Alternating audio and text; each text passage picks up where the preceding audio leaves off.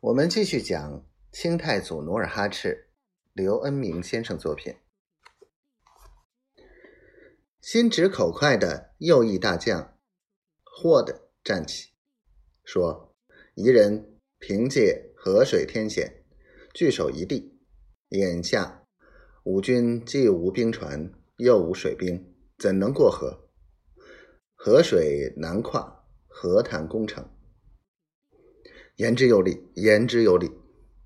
六路领兵齐声附和，帐内又是一阵沉默。啪！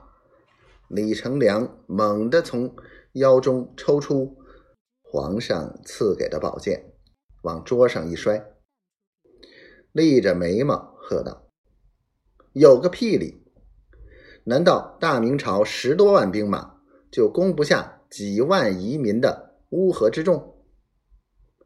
鸭儿河不破，我这个新封的宁远伯怎么跟皇上交代？”一个白胖子谋士见总兵盛怒，上前禀道：“小人尚有一计，不知可说不可说。”“说！”李成梁的大手啪啪地拍着桌子说：“大人向来主张对彝人以夷制夷，今日何不从彝人兵卒中挑些有智有谋者前来献策？”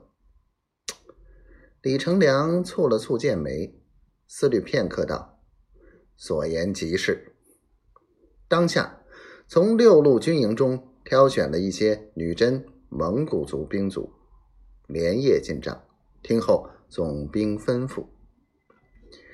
李成梁见进帐者一个个惊恐不安，就连忙叫人给每人端来一杯热茶，热情招待。等一个个仰脖喝光，李成梁马上满脸堆笑地说：“今日本帅与诸位有一事相商。”接着一位随军女仆递上水烟袋，他边抽边道：“眼下我大明朝的军队与逆贼隔河相望，他们凭借一河之险，拒我于大河之西。如今我军既无军船，又无训练有素的水兵，很难渡河歼敌。为此，请诸位进帐献策。”